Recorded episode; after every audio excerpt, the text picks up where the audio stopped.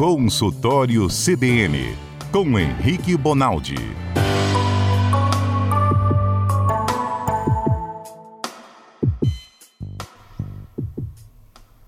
Doutor Henrique, agora de uma forma mais sóbria, boa tarde. Boa tarde, gente, boa tarde. Eu quis vir, antes deixa eu explicar, eu quis vir porque aqui é sempre, a minha terça-feira acorda melhor, eu já falei isso várias vezes, e eu tinha que vir aqui dar um abraço em vocês para 2023, a gente começar com o pé direito. E na semana passada eu não consegui, então por isso estou aqui. É recíproco. Nosso dia também fica muito mais recheado e com muita informação de qualidade com o doutor Henrique. Doutor, infelizmente, quando chega janeiro, né, verão, uh, os casos de afogamento eles crescem. É, só nessa primeira semana a gente já noticiou pelo menos três casos recentes de duas crianças, pelo menos duas de 12 anos, que morreram por causa das chuvas e também por causa de afogamento. Isso é um problema muito sério, né? É um problema muito sério e geral, geralmente para a população mais vulnerável, né? sempre que a gente está vendo aí as notícias, pode ver que ou é casal de idoso, ou é casa de não sei o que lá, ou é criança.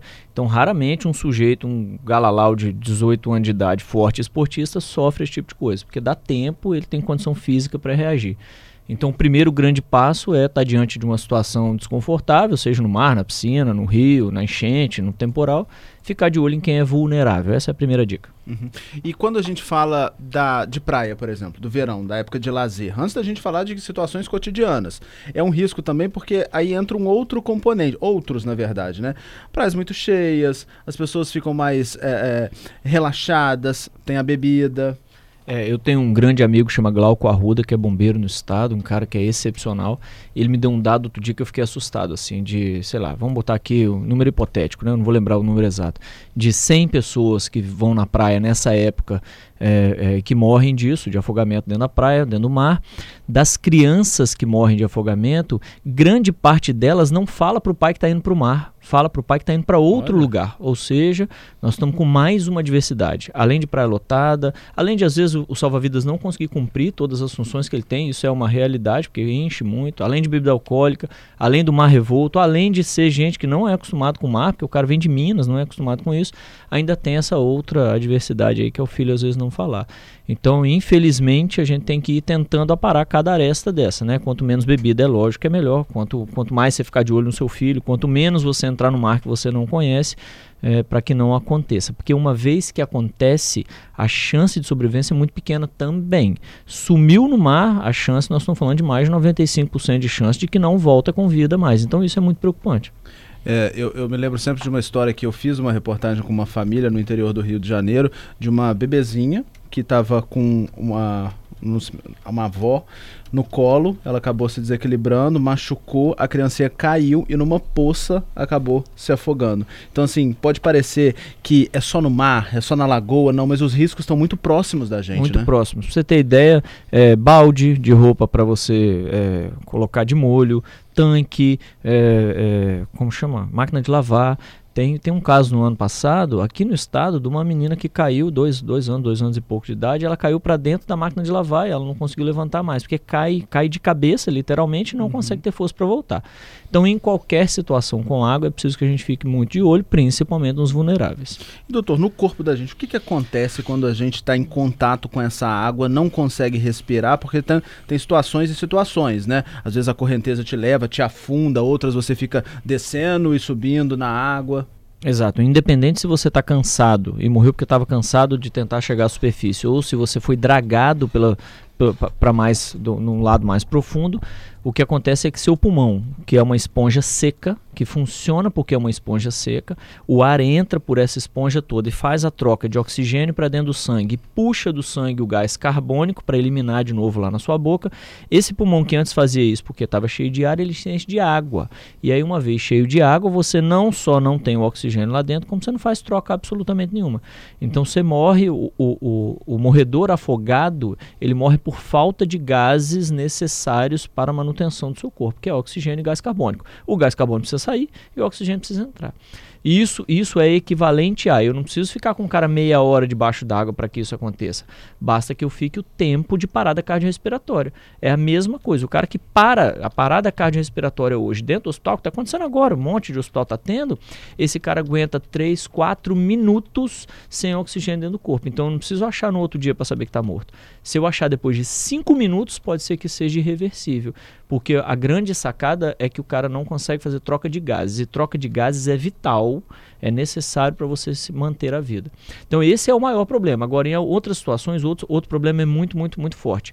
É, sempre que a gente está falando de enchente, de rio, sempre que a gente está falando de, de pulo, sujeito que pulou de não sei aonde, pulou da ponte, pulou de, um, de, um, de uma pedra, foi fazer uma acrobacia, esse cara pode ter tido um trauma e por conta do trauma ele apaga. Então ele não morre afogado porque ele está sem condições de sobrevivência, é, é porque o mar está dragando, nem nada disso. É porque depois do trauma ele pode apagar e, e, esse desmaio pode ser tal, a lesão pode ser tal, que ele não acorda mais. E aí ele não acorda, não respira, e quando você vai necropsiar esse cara, às vezes nem, nem é, é, água tem dentro do pulmão desse cara, porque ele parou de respirar na hora que ele caiu. Então isso existe também.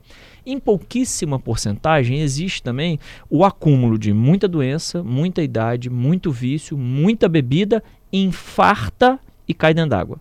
E aí esse cara morre, na verdade, causa cardiovascular. Então a gente está falando de, de, mecanismos diferentes, mas que independente do mecanismo, dentro d'água é muito mais difícil atender um cara desse. Né?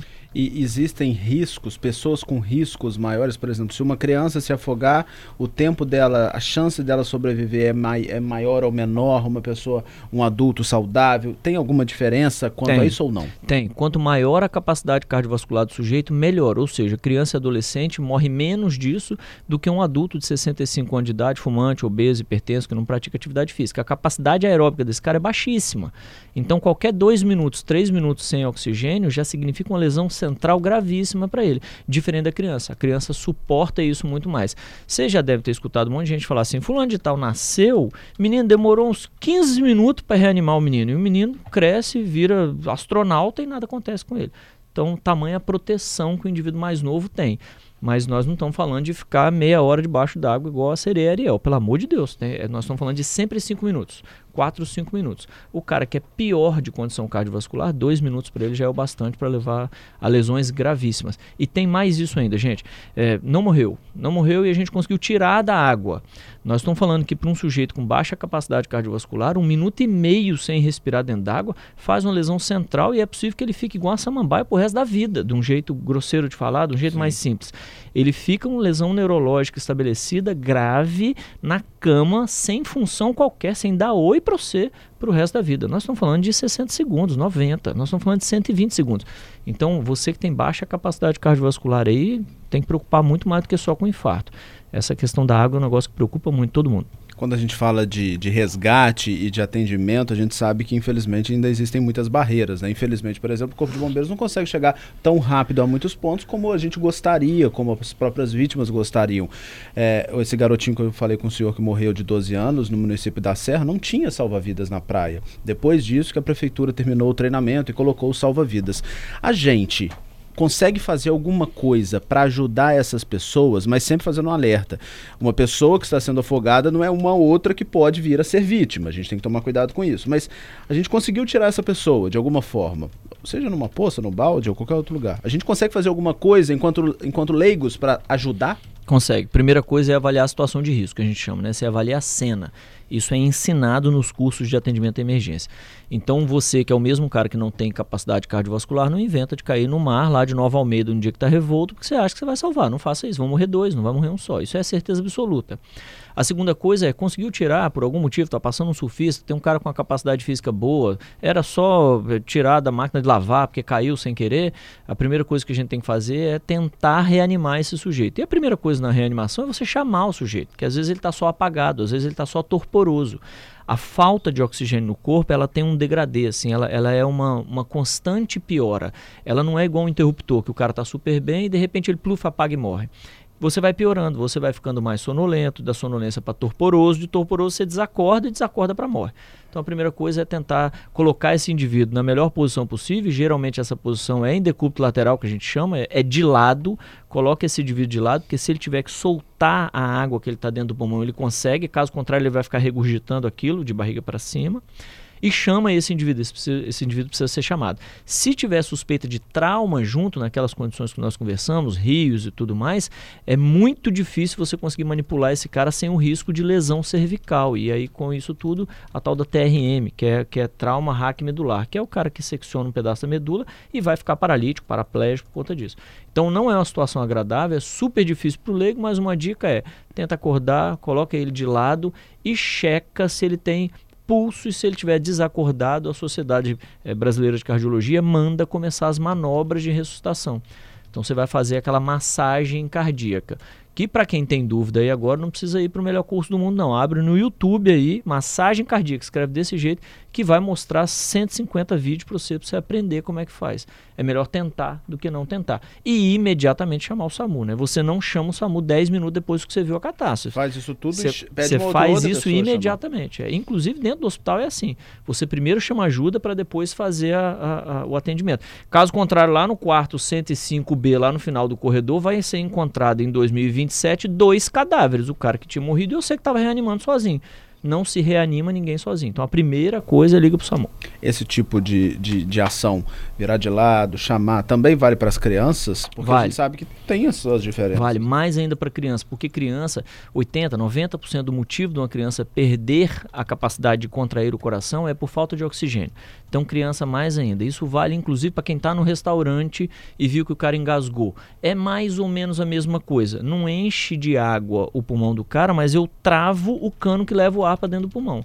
Na hora que ele engasga, é isso que está acontecendo. Então, as manobras de retirada daquele corpo estranho, daquela carne, daquilo que ele engasgou, e colocar ele para respirar em decúbito lateral sempre a gente está falando do que fazer, mas também a internet é uma terra de, do que não fazer, né? O que, que a gente não deve fazer que pode ainda atrasar e complicar ainda mais esse salvamento da pessoa? Não chamar o SAMU, isso é absurdo, assim, não chamar ajuda é algo grotesco, você precisa de ajuda especializada. A segunda coisa é, se você estiver diante de alguém que tem uma suspeita de trauma e você consegue chamar o SAMU e esperar, espere, não inventa de sair mobilizando essa pessoa que acabou de sair de um trauma, porque você pode fazer uma lesão na medula dela severa severa. Ou seja, caiu numa ponte perto de uma pedra. Isso aí. Você está vendo o sujeito, não tem risco para ele naquele momento ali, não inventa de mexer nele. Nós estamos falando até de acidente automobilístico. Não tem risco, não mexe. Espera quem sabe mexer, porque tem risco de, de lesão. E fazer algo que você não está capacitado a fazer. Desde pular na água para salvar, até resolver puxar o cara, pôr o cara para dentro do seu carro e achar que você vai salvar o mundo por causa disso. Calma, tem, tem um serviço treinado, especializado no Estado para atendimento desse tipo de caso. É mais rápido esse serviço levar o serviço até você do que você levar o doente até lá. A não ser que o SAMU te, faça, te fale pelo telefone. Está com um carro aí? Leva. Mas é ele, SAMU, que consegue te avisar se isso é bom ou não. E o próprio SAMU também, enquanto você liga e tem uma outra pessoa tentando ajudar, ele passa orientações é fantástico. Né, do que fazer, é fantástico. Quem já precisou sabe que é um serviço de excelência. E doutor, é, a tal da respiração boca a boca, até 2014. Porque os filmes mostram isso é, demais, né? Até 2014, 2015 tinha uma razão de existir, mas por conta de riscos vários e pela inefetividade daquele, daquela, daquele aparato, aquilo deixou de existir nos grandes guidelines hoje de atendimento desse tipo de indivíduo. Não se faz mais. Inclusive tem filmes já retratando que isso não se faz mais. Agora, é extremamente proibido para uma equipe super treinada? Não. Então, se você olha principalmente crianças, que morrem muito mais por conta dessa asfixia, dessa baixa capacidade de oxigenação. Em algumas equipes treinadas, essa possibilidade ela ainda existe, mas não é algo que é hoje a cereja do bolo. Não. A cereja do bolo é tenta é, acordar, deixa no melhor método para respirar e se não acordar de jeito nenhum, inicia a massagem.